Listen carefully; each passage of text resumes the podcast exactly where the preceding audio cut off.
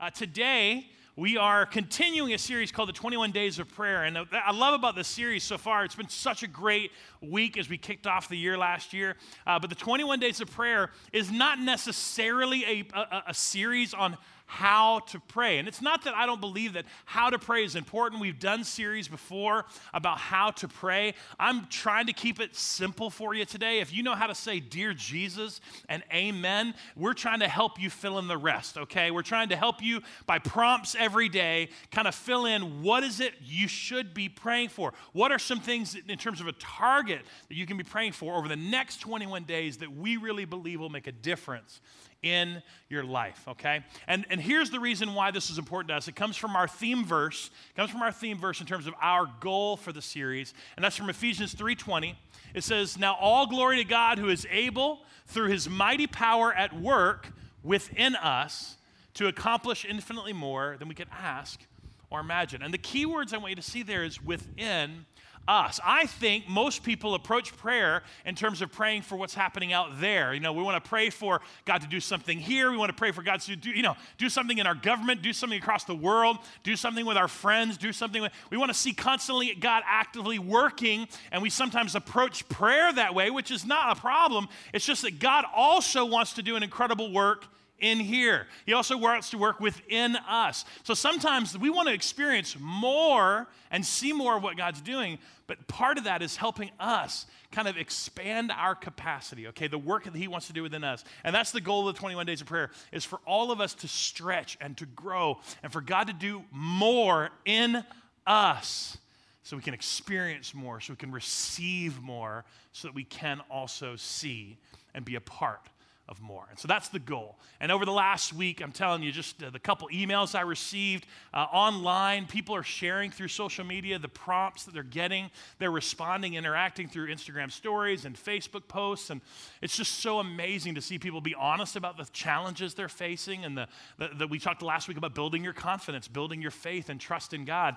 And just seeing people kind of respond to that. It's been awesome. We also gave out the, these, uh, these uh, uh, cards last week. It was 21 scripture passages called The Truth for 2019. And I love seeing people uh, sh- take pictures of their, of their card and kind of daily waking up and reading some passages about the truth of what God says about you. And, and, and I, my goal is that you would commit those to memory. These are all passages that I would challenge you to spend the time this year reading them over and over and over and over and over again, that they would actually commit to memory for you. That would be my ultimate goal in prayer. It would just be so cool to see that happen this year.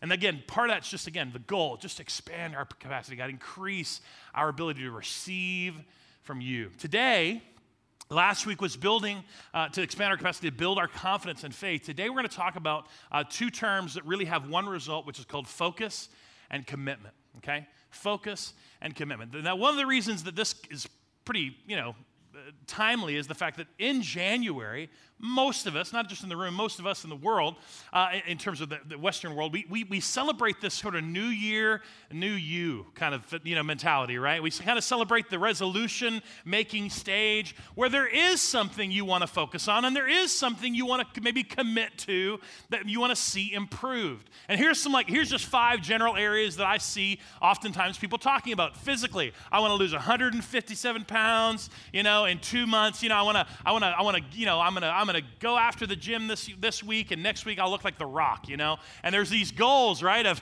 of, of, of, of just seeing improvement in these areas. Relationship wise, I'm going to find that person to marry. I'm going to stop dating losers, you know, I mean, whatever it might be, right? I, have got career aspirations or a side hustle or self employment or whatever you want to launch. Financial goals. We're going to get out of debt this year. We're going to stop spending more than we uh, make. You know, there's spiritual some th- things that people go, I want to see this happen. I want to experience more of this, and I want to see that happen in my life. So sometimes January is just one of those years where people say, I want to focus and commit on something.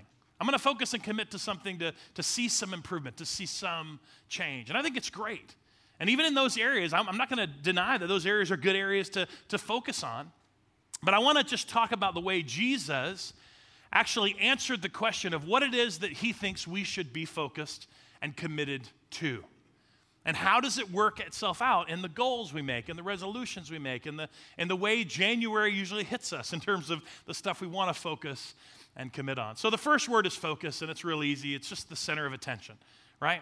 You know, focus is just an idea of just trying to bring something center of attention. Our culture makes it very hard, guys. We're very distracted. We're very, uh, very on demand, kind of what, what I want right now. It's we're a thousand miles wide and an inch deep in terms of in terms of our attention span. And so focus is necessary. You can't commit to anything unless focus is present, right? So something is the center of your attention, all right? So I want to make sure we start there. But Jesus, just to let you know, when Jesus was asked this question in a specific way, it was because when he entered the scene, he entered the religion of Judaism, God's religion. He entered into that scene. And at the time, there were two factions of leaders uh, in the church and in the, in, the, in, the, in the religion. It was the Pharisees, which you probably hear more often than not, Pharisees, but there were also this group called the Sadducees, okay? So there were the Pharisees and the Sadducees, and the best way to describe it is simply that the Pharisees represented more of like the priests, they represented more of the sort of ceremonial leaders uh, that walked people through ceremonial service and things with the temple. But the Sadducees were really more, and I, you know, I, I mean this in a good way, they were really more the lawyers and the judges, okay? They were the ones that, there were 614 laws, not including all the little side things they decided were also important to keep all those laws. The Levitical law, the, the Moses law, like that, like that, that's, that was how many there were. It's very complex. And so it's very similar to our lawyers, very similar to the Supreme Court with the Constitution. Uh, they would spend time arguing and debating and working through like the law, the God's law, and how does it mean? And, and people would be accused of something, and they would go before the Pharisees and the Sadducees, and the Sadducees were the ones worrying about the law and how it was actually done and, and, and what did it really mean and what consequence was it really supposed to be. And so here's a moment where Jesus is uh, de- in a debate. He's actually in a conversation with both the Pharisees and the Sadducees. And they hear Jesus debating, and a Sadducee, and this is the reason I want you to know that term a Sadducee, a, a religious leader of the law, thinks he can kind of trick Jesus with a question. He thinks he can kind of paint Jesus into a corner. So here's where it starts. We're going to read the Mark uh, passage of this. We're going to read Mark's account. Uh, and the reason I like it is because he actually pulls from the full verses of the Old Testament, the law that they would have known uh, to, when Jesus answers the question. So here's Mark 12. It says, One of the teachers of the, religi- of the religious law, again, that, that's the Sadducees, was standing there listening to the debate. He was listening to what was going on. And he said he realized that Jesus had answered well. Okay, Jesus was good. He was good at this, right? And he said, he said he realized the answer was so he asked him, Hey, out of all the commandments, which is the most important? And this was a tricky question to, to their in their world because you know there really shouldn't have been one more important than another, and they followed the complexity of God's law. But Jesus actually replied and said, Hey, the most important commandment is this. And notice the quotes when you read that in your scripture. It's, you know, you can look at the footnotes. He's pulling out scripture passages from the Old Testament that they would have known he pulls out Deuteronomy and he pulls out, you know, some, some stuff they would have already known, and he says, Okay, would you like to know what it is? That's fine. Listen, O Israel, the Lord our God is the one and only Lord. That's his statement of focus. That is his response to say, Hey, I just want you to know that God, your God, the God you serve, He is the one and only Lord. And when He says Lord, He does mean what they would have all understood the one and only Master, the one and only ruler, the one and only Lord of life. And then He goes on to say, and, and I insert the word therefore because the context of how it's written, therefore is the tone that He says, the, God, the Lord is your one and only Lord, and, and we would say therefore, you must love the Lord your God with, and I want you to read these four words all out loud as I read the, the sentence, right? You must love the Lord your God with what? All, all your heart and what? All, all your soul and what? All, all your mind and all your strength, right? And then he goes on to say, and the second is equally important love your neighbor as yourself. No other command Commandment is greater than these. Only Jesus can, you know, grab two things and make it one. Okay, that's what Jesus does, right? That's what he's good at. And here he is giving them this incredible response, which I'll be honest, we could end the sermon right now. If we were all at this level to understand, hey, this is what it looks like. Here's the focus and here's the commitment. It's all your heart and all your soul and all your mind and all your strength. Amen. Let's go to lunch early and beat the Methodists, right? right? But the reality is, is that commitment, commitment is a very, very difficult word. Focus, we kind of get, it's the center of attention, but commitment is something that, I'll be honest, that we all struggle with. And I say we, I mean you, we, and me, we, okay? We all struggle a little bit with how we would all define commitment because commitment, you would think if I said commitment, that it would be the way it's read. Look, you, you're going to love him with all. It's whole, you know, King James often used the word wholeheartedly, right? It's, it's all in, it's this fullness of commitment. When you say commitment, it just means that. The problem is, is that for most of us, commitment can mean full or it can mean partial. It can mean partial. Because sometimes when we say commitment, or when we talk about how we use the words commitment, sometimes we talk about it's being kind of a partial thing. I love this. This is a horrible story and a very bad joke, but I want to give it to you anyway. Maybe you can tell your kids, all right? This is what came to mind when I was doing this, when I was preparing, right? So a pig and a chicken walk into a diner, okay? Tell me if you heard it before. Pig and a chicken walk into the diner, and it says the breakfast special up there bacon and eggs, $2.99. And the chicken says to the pig, Man, this is crazy. Is this all? Is this it? Is this all the contribution we make to society? Breakfast food? But the pig says to the chicken, Look, it might be a contribution for you, but for me, it's total commitment. you like that? So you can tell your kids that later, right? Might, it might be partial to you, buddy. It's full for me. And the problem, again, when we use the word commitment is that sometimes we really do have a, have a, a mindset, if you will, that there's such a thing as partial commitment. We might, we might not even fully realize that's what we're doing, but the reality is, is that sometimes we say we're committed to something, but we're not. We say we're committed. Mean, you see it show up in jobs. You see it show up in relationships. You see it show up in marriages. You see it show up in side hustles. You see it show up in, in health and fitness. You know, we say we're committed to something which should mean all in, which should mean fully, which should mean completely, wholeheartedly. But what actually is happening is we're saying we're committed, but it's really only partial, right? It's really only partial. And it shows up in the church, it shows up in our Christian lives. That there's, we kind of break up categories of our life, and, and some of it is fully devoted and committed, and some of it's just not. You know, our marriage might be fully committed to God, but our kids are not. Or our kids might be, but our marriage is not. It's partial. It's partial commitment to our, to our reading our Bible. It's partial commitment to understanding you know, God's will for our life. It's partial commitment and, and our understanding of stewardship and how God wants us to handle our finances.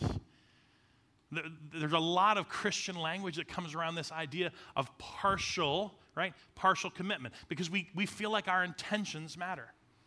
We feel like the, the trying of something is commitment. We feel like the, the, the intention to do is commitment versus understanding that full commitment is kind of an all in, wholehearted. This is way the scripture talks about commitment versus what we kind of have turned and twisted that phrase to mean, which is partial, kind of maybe a little bit. We'll try, we'll attempt, right? And that's the struggle. That's the struggle with commitment. It's one of the reasons that I think one of the reasons that, that, Christians today are not experiencing the fullness of all that God wants for them is because they are only partially committed in their understanding of God. They're only partially committed in their life back to God. So they can't experience the fullness of anything when they're only actually giving part, a, a sliver, a category, if you will. Now, we understand that the commitment is a problem, and so I want to talk about the problem a little bit before we get back to how the, the solution that Jesus gives us really plays itself out in our lives, especially in terms of how we sometimes think about planning, and committing uh, to things. I love this great quote from Vince Lombardi, right? Football season's almost over, but Vince Lombardi gave this great quote. He said, Most people fail not because of a lack of desire, but because of what? Say it out loud lack of commitment, right? Most people fail not because they don't have the intention, the desire, the passion. It's a lack of commitment. So, why don't we commit?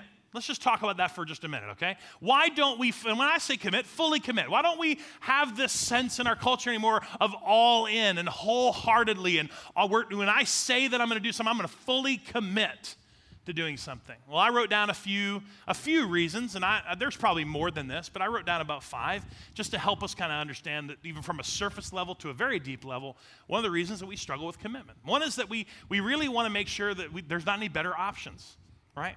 Then we want to make sure that there's not going to be any better options. Sometimes we feel like we kind of pin ourselves down. If we commit to something, then, then a better option comes along. We're, we don't have the option to take that other option, that other path. Sometimes we just know that there's laziness in us or there's just a lack of discipline in us to be able to do it. So we, you know, we struggle to commit there. Sometimes it's a fear of failure. Sometimes it's an honest to goodness, like we don't commit to things and we struggle to fully put ourselves into anything because if for some reason it wouldn't work out, we know that we would, the feeling of failure that would come on us is something we just don't want to experience. How many know what FOMO means? Right? I, get, I want to write it all out, but FOMO, right? It's the fear of missing out. It's the idea that if I commit and lock myself into something, I'm going to be missing out on some of the other things that I don't really ever want to miss out on. I want to be able to experience it all. Some of us have friends, right? Like that. The FOMO friends. And sometimes it's actually a false understanding of freedom. Like some people actually believe freedom is I can do what I want, when I want, how I want, whenever I want to right? That's, a, that's our understanding of freedom. So when you start talking about commitment, it's like, no, no, no, no. Don't fence me in, right? Don't tie me down. So a false understanding of freedom. And it go, listen, it shows up everywhere. It shows up in our spiritual disciplines in terms of a lack of commitment. It shows up in marriages. Listen, guys, people are getting married later in life because of this lack of commitment. And believe it or not, if you're between the 20s and the 30s, divorce is happening so much faster. It's now the average between two and four years for that age group that they get divorced. We see it in workplace. We see it with our jobs. Like, I mean, seriously, like uh, if you're again that 20s to 30s range, uh, or oh, sorry, 20 to 40, so 20s and 30s range. Right now, the average tenure for, for work is just a little over two years. It's 27 months, as long as you'll stay in one job. And it's, it's, it's really something that's difficult for us to see until we really start to get into it. This is really because of a lack of commitment. This is because we don't, we have false understandings of freedom. We, we don't want to, we have a hard time. Listen, this is one of the things we struggle with at church. Uh, if you've been here at Journey longer than about a year, you know that we, we're making you register for everything now. That's just a big part of what we do. That's why we had to come up with the info bar. We got to get you to, easiest way to register for things. I'm surprised we haven't made you register for service at this point. I'm not saying it's not coming, but at some, we want to be able, you know, some of it's a stewardship thing. We got to order food. We got to take care of childcare. We want to make sure we know to prepare for who's coming. But because of the nature of the lack of commitment, even on a surface level, like we'll, in the staff in the office, we'll look at the number of people registered for an event and it's on a Tuesday and the event's happening on a Thursday. And believe it or not, we can look at that number and go, you know what? It would not surprise us if that number actually doubled. Because people don't want to commit to anything for any of those reasons, right? They don't want to make people feel bad. They want to look out for better options. They want to do. And one of the things I really struggle with is the Southern yes. Y'all know what the Southern yes is? You know? You know what I'm talking about? Southern yes is a hard one for me because maybe sometimes you got to live somewhere else to really get the Southern yes. But the Southern yes is a way of saying yes to pretty much everything because you want to be polite, right? Hey, we should totally get together and do that thing. Yeah, for sure. right? And you have no intention of doing that, and you're no way you're going to commit to that on the spot. So it's the southern yes. Oh, we should totally make that happen. We should totally do this. We should totally do that. Oh, yeah. Oh, yes, girl. Yes, that's what I'm talking about. Let's do that. I'm so excited. Never hear from them. Right? That's the southern yes. And I, again, I struggle with that. They, I know there's some weird psychological stuff there in terms of the politeness and the manners and the way, how they're raised. But it's really sad that someone would feel the need to say yes and lie. Right? Then simply be honest and say, no, I really don't want to get coffee with you. I don't see it happening. like, you know what I'm saying? I don't. So it play. I should have put that on the list. It plays out a part. The Southern yes is part of that. Commitment, guys, we have to understand that commitment is a big problem for us. Because if we don't understand our, our number one, how we view commitment and how we process commitment, we're going to get stuck. We're going to stay with where we are. And then we're going to commit poorly, we're going to commit to the wrong things and we're going to and we're going to execute that commitment if we're going to try to make goals and try to make resolutions, they're really going to be directed at the wrong thing. Peter Drucker's a, an author, business author, manager, and and uh, he said basically, if you know, unless commitment is made, there really is only promises and hopes, right? There's no plans. There's no plans. Okay, let me ask you this just to get a kind of a statistic. How many people in the room are goal setters? You love setting goals. Just raise your hand. Be proud. Be proud, goal setters. Yeah. Oh, way more than the first service. That's great. You're goal setters. And listen, I want you to hear me loudly and clearly. Goal setting is not wrong, goal setting is not a problem. It really isn't. But I want to talk a little bit about, even for those that aren't goal setters, you still set goals. You just, like a rebel, decide to do it in a way that doesn't look like goal setting. I understand, right? You still make plans and commitments. But I want to talk for a minute about what we're committing to Because this sometimes when we do get to this this this January timeframe and we're like, no, I'm gonna focus, I'm gonna commit, sometimes I struggle that we're doing it in a way that doesn't really leave God the opportunity to do a work in your life. And let me explain what that means. I want you to look at these two words and just think about this. And what in terms of what are we committing? The words destination and direction. Everybody say destination. Say one more time. Say destination. Oftentimes, this is what drives the majority of us when we do finally decide to focus and commit to something, is the destination. Right? It's, it, it's, it's, it's completely destination. I'm going to read this verse. I love this verse. One of my favorites that I've put to memory. Um, it's Proverbs. And, uh, and it really helps. This is Solomon kind of helping us all understand what's natural, but what's supernatural okay? That there's a natural element to this and a supernatural element to this. And this is in Proverbs 16. It says, In their hearts, humans plan their course, right? In their hearts, everybody here, no matter what you kind of do, in their hearts, humans, we plan our course. And it says, But the Lord establishes their steps. That there's a natural part of this and there is a supernatural part of this. That in their hearts, a man plans their course, but in their but the Lord Himself, He establishes their steps. And so, um, I, what I want us to look at today is part of the understanding that every one of us, depending on how, again, we, we approach it, we all tend to chart a course in some way, shape, and form.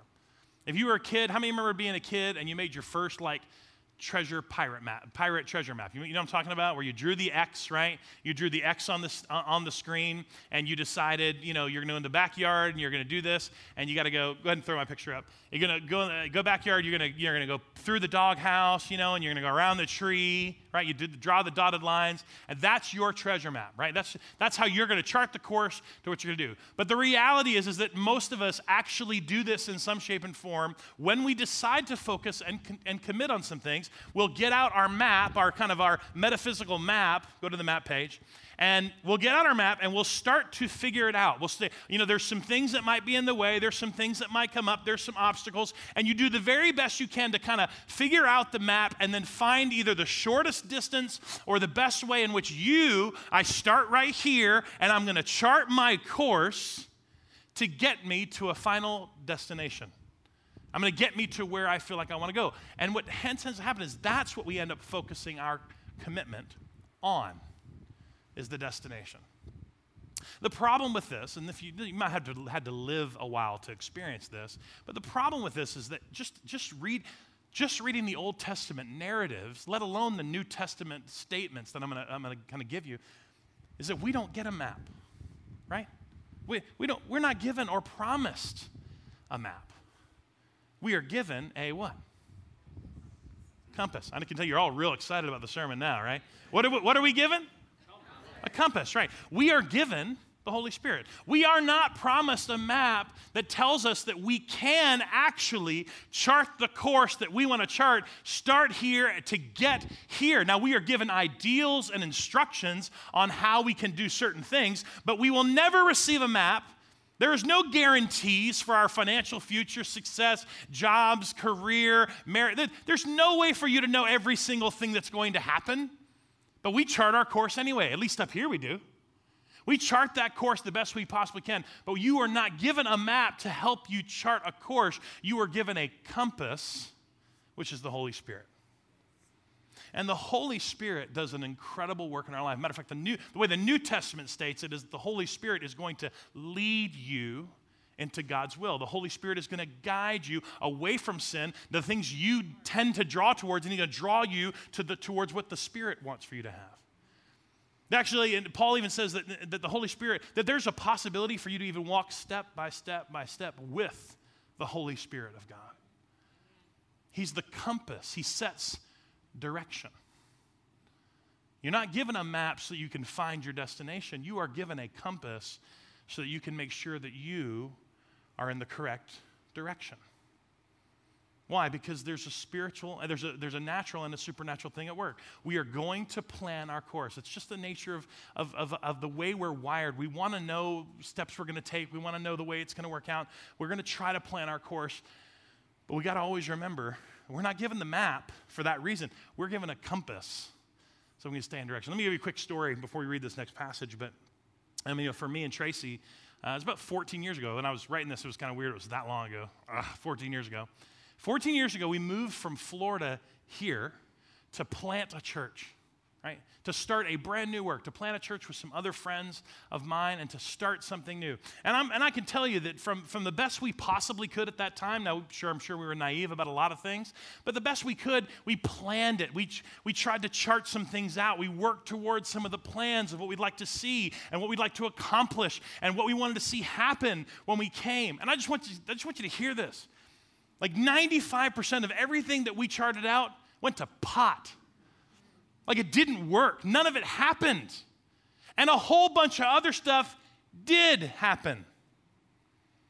And there was a dark time, and there was a time that we struggled and we, we questioned what God was doing and we questioned if He understood. Again, we felt like He gave us the destination. We felt like the destination was something honoring to Him. We felt like for sure every time He answered a prayer, that He was answering a prayer based on our chart, our course to reach that destination. And God the whole time is going, just, just stay with me, guys. I'm, I'm establishing your steps. You got the compass. Guys, I wouldn't be the pastor here today if any of my plans had worked, if any of the, the course that I had charted had come to pass. And I tell people, even from, you know, I, I, think I shared this back when I got back from my sabbatical a couple years ago.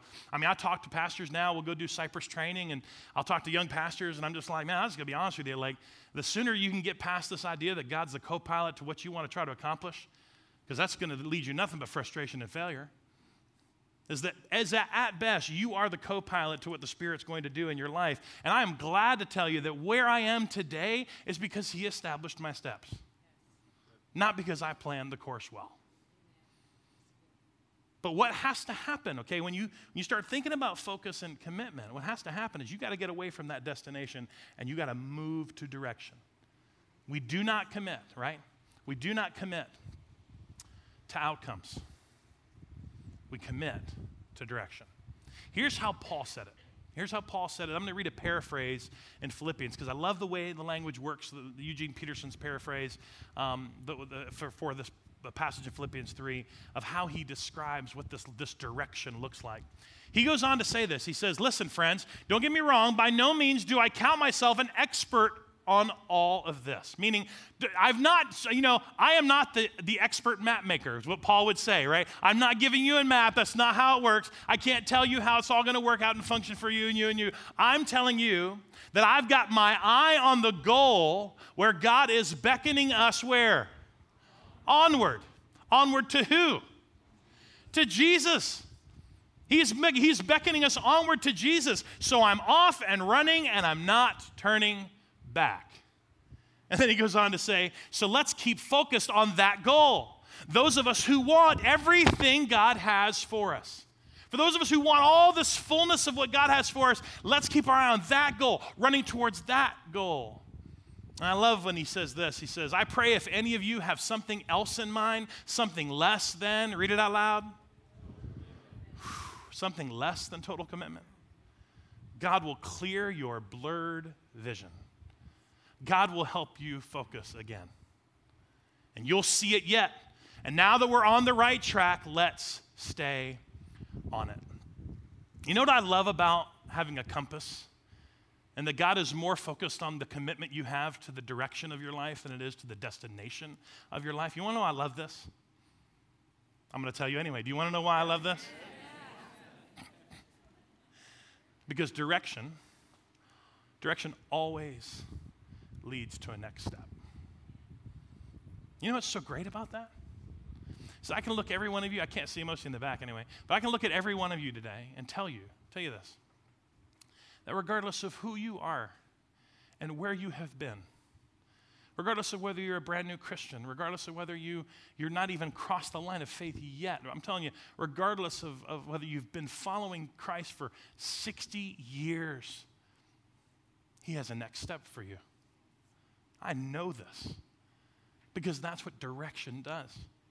Direction always provides you the next step. And it doesn't matter if you've stumbled on your journey. It doesn't matter if you've lost your way. It doesn't matter if everything is so unclear in your future.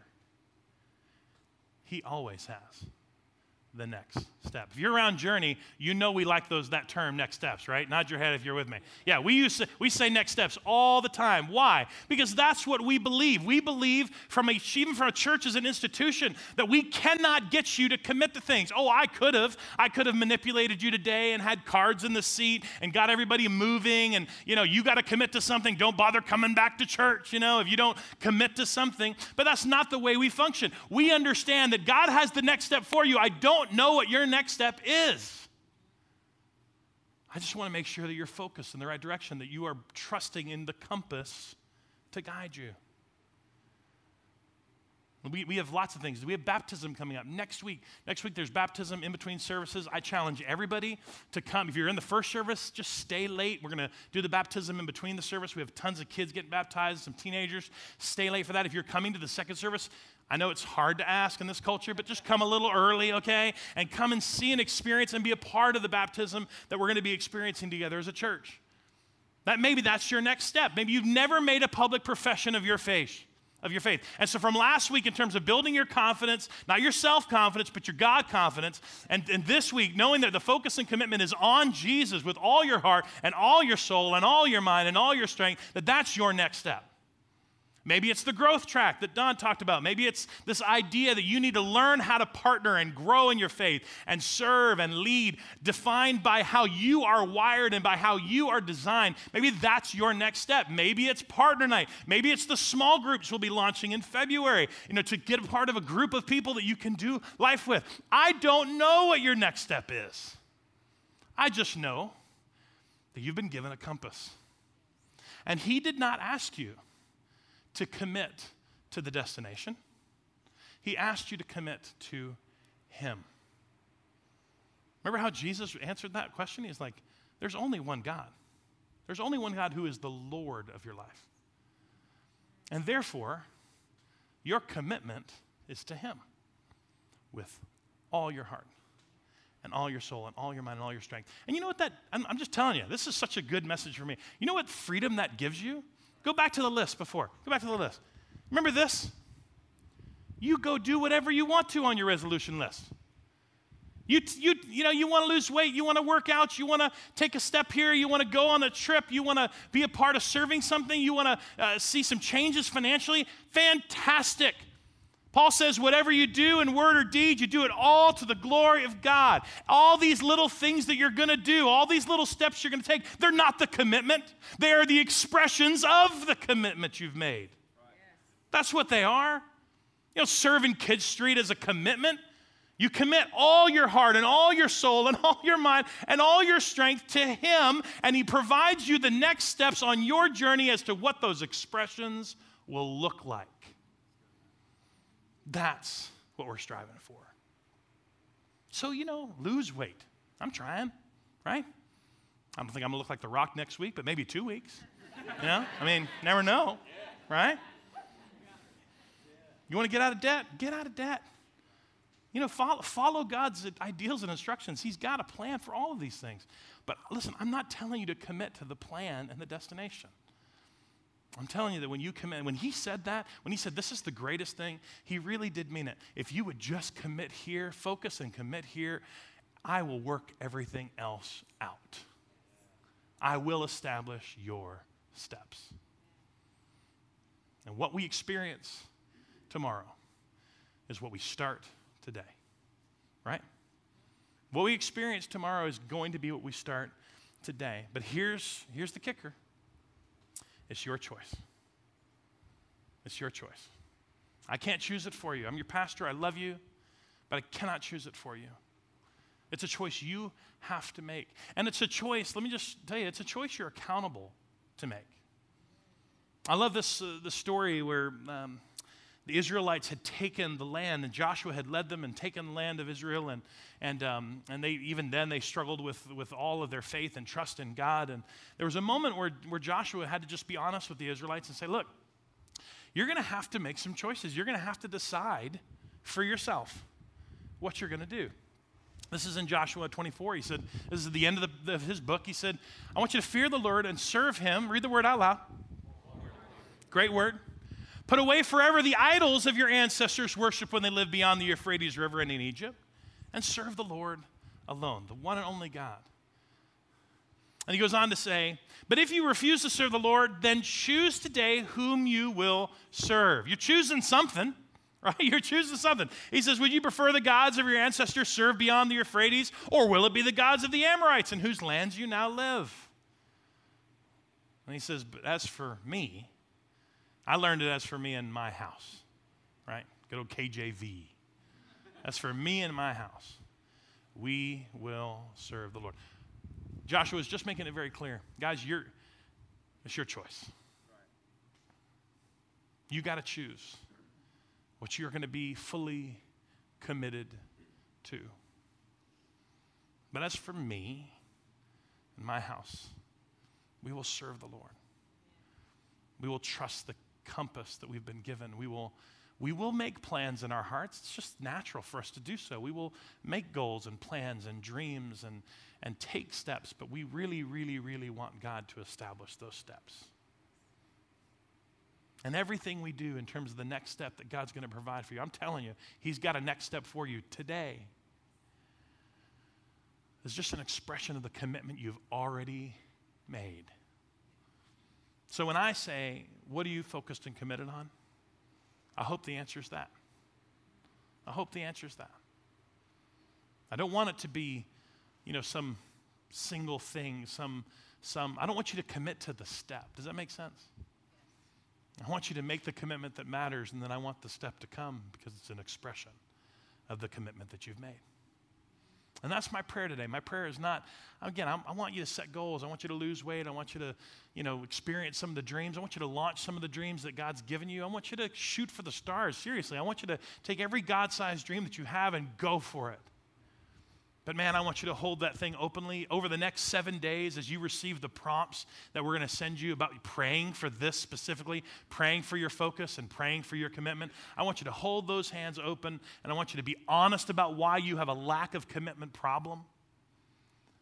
And then when you make those plans and you take those steps, I want you to hold those hands open and say, God, I'm going to plan the course, but I really, really, really, really want you to establish my steps.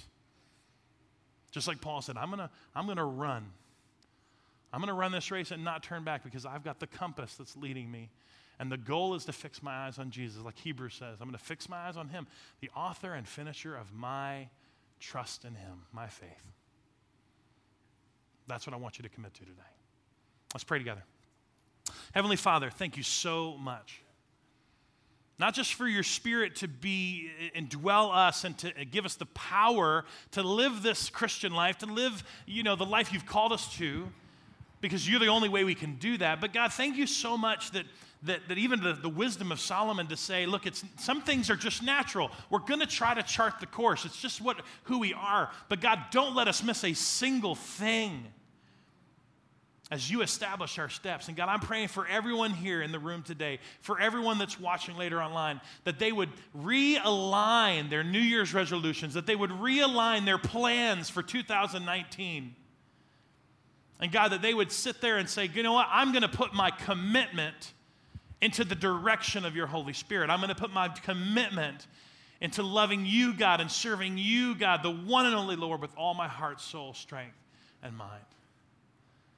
And God, every step, the next step that you put before me, and the next step after that, and the next step after that, God, I'm going to trust you for it. And I'm going to let all of those things be an expression of the commitment that I've made to you. And God, if there's anything, anyone here that's you've just you're honest with yourself, you have struggled with this, you have struggled with a lack and partial commitment to your faith and partial commitment to your trust in God. God, just like, just like Paul said, I want you to clear their blurred vision right now. God, your Holy Spirit would just give them clarity and focus as to what and who they're committing to. And they would decide, it. and that's their next step. They're going to do it right now, and they're going to begin to see change from this point forward because of the focus and commitment to you. God, we're thankful. We pray all this in your precious name, Jesus. Amen.